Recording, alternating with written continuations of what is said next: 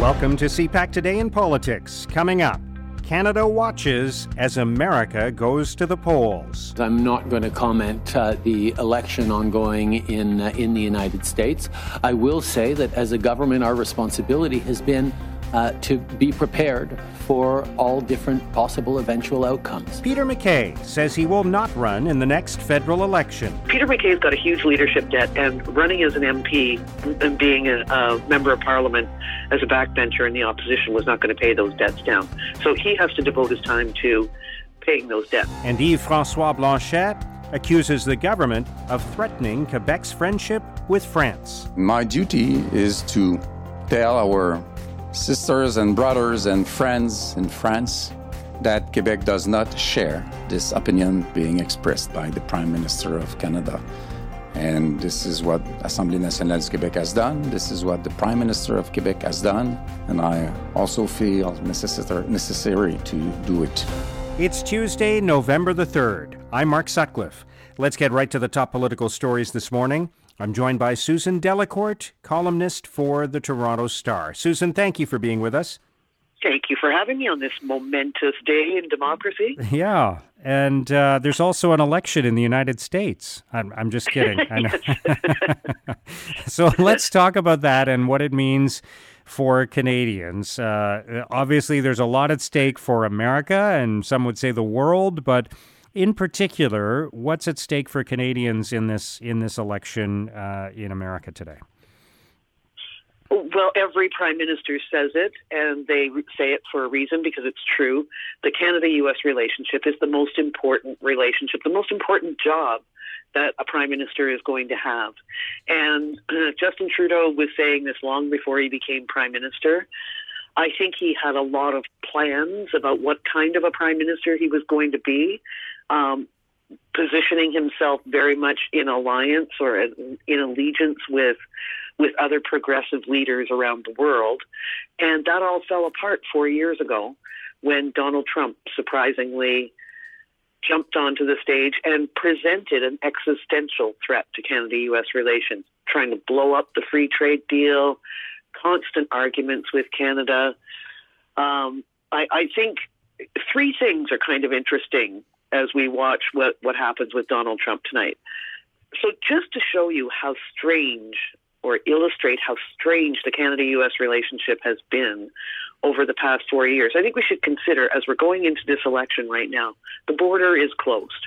Uh, for longer than it's ever been in history. That's COVID's fault, but it's also the fault of uh, a very tense and unequal situation right now between Canada and the United States. Canadians want that border to stay closed. Right. We don't have an ambassador. We, we, we, there's uh, Aldona Wos is her name. She has been nominated. Her nomination has been held up most of this year in the Senate, uh, and no sign that it's on the way there. Interesting fact: her husband is in charge of the postal service, which is playing a bit of a big role in in tonight's drama. Sure. So yeah. And and maybe tomorrow's as the mail-in ballots come in and are counted. Yeah yeah, this is a strange, strange time in Canada US relations. And so I think uh, I wrote today some of the problems of, um, of trade and tension and the America First sentiments that Trump whipped up uh, in the last four years.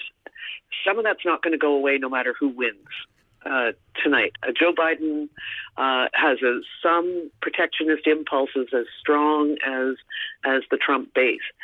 So our, our troubles aren't over, no matter who wins tonight. But I think what Canada is watching for is to see whether the United States, what kind of democratic leadership it's going to provide on the world stage, I don't think they're looking for somebody friendlier, but Trudeau once said that uh, if he had to choose a word to sum up Trump, it would be unpredictable. I think Canada would like a, a little more predictable or a little less chaotic a situation with its uh, its closest friend and, and neighbor. Yeah, and I think uh, there is uh, there is a more predictable relationship potentially if Joe Biden wins between the Canadian government and the U.S. government. But the potential for there to be volatility and chaos in the United States persists no matter what the outcome tonight. Obviously, there's there's still deep yeah. divisions. There are still significant issues in America that don't go away with the outcome of this election. So that will continue to be a theme, and Canada will be watching as a nervous neighbor. I think yeah, it's interesting. You know, Canada has, has been um, mentioned a few times in the past. We, we're kind of playing a cameo role in what is going on down there. First of all, Joe Biden's campaign manager, I think we talked about this before, uh, is a one Jennifer O'Malley Dillon, who advised uh, Trudeau and his leadership team in their run in 2015. And I, I take it still has important ties. Um, we saw Obama over the weekend and Joe Biden making references to Canada. And last night on Fox News, Tucker Carlson, I'm told, I wasn't watching it, somebody sent it to me. Yeah, I saw you tweet um, about this. Yeah. exactly, yes. Yeah. Uh, the, he was uh, making fun of the time that Kamala Harris spent in Canada and saying that meant that her accent, her southern accent, was famous. So we're getting all these little tiny shout outs in the final days down there, yeah. which of course Canadians love. But um, but I do think a, a huge amount is at stake tonight for Canadians beyond just the spectacle of it. All right, let's turn to some Canadian political stories because there are some that are continuing, even as uh, they will be overshadowed in the news cycle today by what's going on in the United States. Uh, Peter MacKay, the uh, one time leadership candidate for the Conservatives who lost to Erin O'Toole, has decided he's not running in the next federal election. He had, he had considered it, obviously, uh, and it would have made it for an interesting dynamic with him running as a member of Erin O'Toole's team, but he's chosen not to do that in Nova Scotia. Uh, what do you think was at the heart of this decision uh, after after losing a leadership race that many thought was his to win? Well, I think we're going to be looking at, you know, in the days ahead, if Peter MacKay just doesn't fade away, I think there it, it signals two things. There's one, the practical element, and there's one, the principled or partisan or political one. Two P's, or many P's. The, the practical one is he's got a million dollars in leadership debts and he has to settle those. Uh, Canada doesn't fool around with leadership debts, and, and we saw from previous leadership campaigns, people can be can be destroyed, economically destroyed by trying to pay these back. Ken Dryden had a really hard time paying back his leadership debts from the 2011 um, to 2006 leadership campaign. Yeah. So Peter MacKay's got a huge leadership debt, and running as an MP and being a, a, member of parliament as a backbencher in the opposition was not going to pay those debts down. So he has to devote his time to paying those debts. He didn't say that in his public statement. But what it also tells us is that the the more broadly, there still is there was a lot of bitterness in Peter MacKay camp when Erin O'Toole won. It was surprising to them. And I think there there really is a schism between the new Conservative Party and the old Progressive Conservative Party that Peter MacKay represented. And it shows you, and this is what we should be watching in the days ahead, is you know, Stephen Harper was able to knit those two together, not always comfortably, but far more comfortably than it looks like is happening now. Is there even an, a progressive conservative element in the con- current conservative party? Is not clear to anybody. But Peter MacKay's departure and his his suggestion that he just wouldn't fit in with an Erin O'Toole party is is something the new Conservative Party is going to want want to watch. All right, let's talk about uh, this ongoing battle between the Bloc Québécois on one side and the and the Liberals on the other. The Conservatives have been drawn into this as well. Uh, about the uh, Bloc's campaign to have the Trudeau government apologize for the invoking of the War Measures Act by Trudeau's father in 1970. Uh, all kinds of issues have arisen from this issues of free speech, issues of Canada's relationship or Quebec's relationship with France. Um, so, uh, just give us an update on where this stands and what some of the political dynamics are around it. Well, it looks like the Bloc is reviving um, this 50 year old uh, grudge against uh, Pierre Trudeau to you know to have a conversation with Justin Trudeau about, and, and they all have the same entry point. It's about how much he supports the Charter of Rights and Freedoms, um, and how, you know, what limits does he have on the Charter of Rights, which is a really interesting discussion for Canada to have. Also, a very odd one for Canada, for Quebec to be leading, given that it has a secularism law that is uh, now. Uh, yesterday, up in court again, facing constitutional challenge for limit, limiting the religious rights of people in Quebec.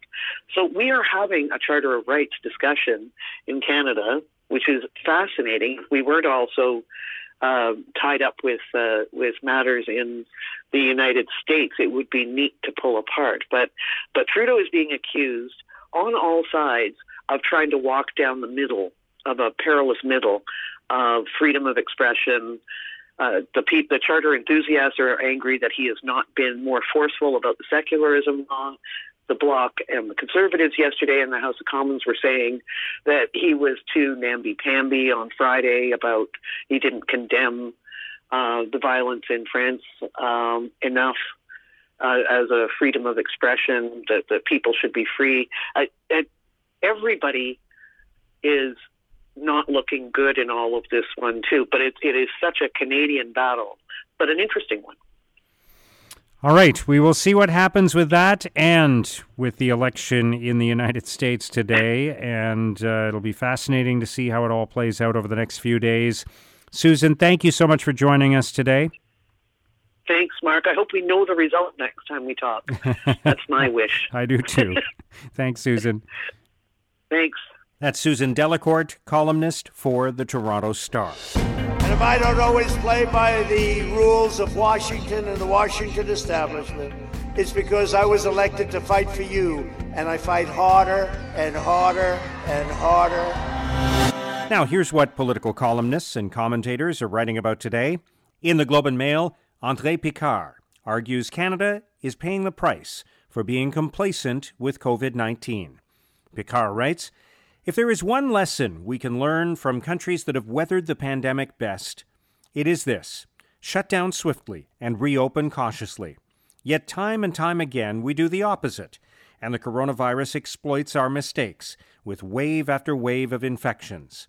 Everyone is tired of this God-forsaken coronavirus, but pretending that it will simply disappear is foolhardy. In an editorial, the Toronto Star argues Donald Trump must be rejected decisively. The Star writes U.S. voters must deliver a clear and unambiguous result. A close or uncertain outcome in a few battleground states risks opening the door to a whole new world of pain. Donald Trump has been making it plain for months that he won't go quietly if the outcome of the election goes against him. For the sake of American democracy, Trump must be not just defeated, but demolished. At National News Watch, Don Lenihan and Andrew Balfour highlight why the U.S. election matters to all of us. They write With the Trump presidency, American democracy has crossed a new and dangerous threshold. Even the pretense of seeking truth and accommodation are gone. But at the end of a divisive and deadly four years, perhaps Americans have had enough. Many appear desperate to right the ship. Today, they will make their decision, while the rest of the free world watches and waits. Now, here's what's coming up on Canada's political agenda. The Prime Minister will speak with the media, along with Deputy Prime Minister Chrystia Freeland and Small Business Minister Mary Ng. The Prime Minister will also attend question period. Conservative leader Erin O'Toole will hold a news conference to discuss his party's Opposition Day motion. Small Business Minister Mary Ng will launch Canada's first ever virtual trade mission to South Korea for women entrepreneurs. And Agriculture Minister Marie Claude Bibeau will announce funding to protect the health and safety of agricultural workers in Quebec. And that's CPAC Today in Politics for Tuesday, November the 3rd. Tune into Primetime Politics tonight on CPAC for coverage of all the day's events. Our podcast returns tomorrow morning. Have a great day.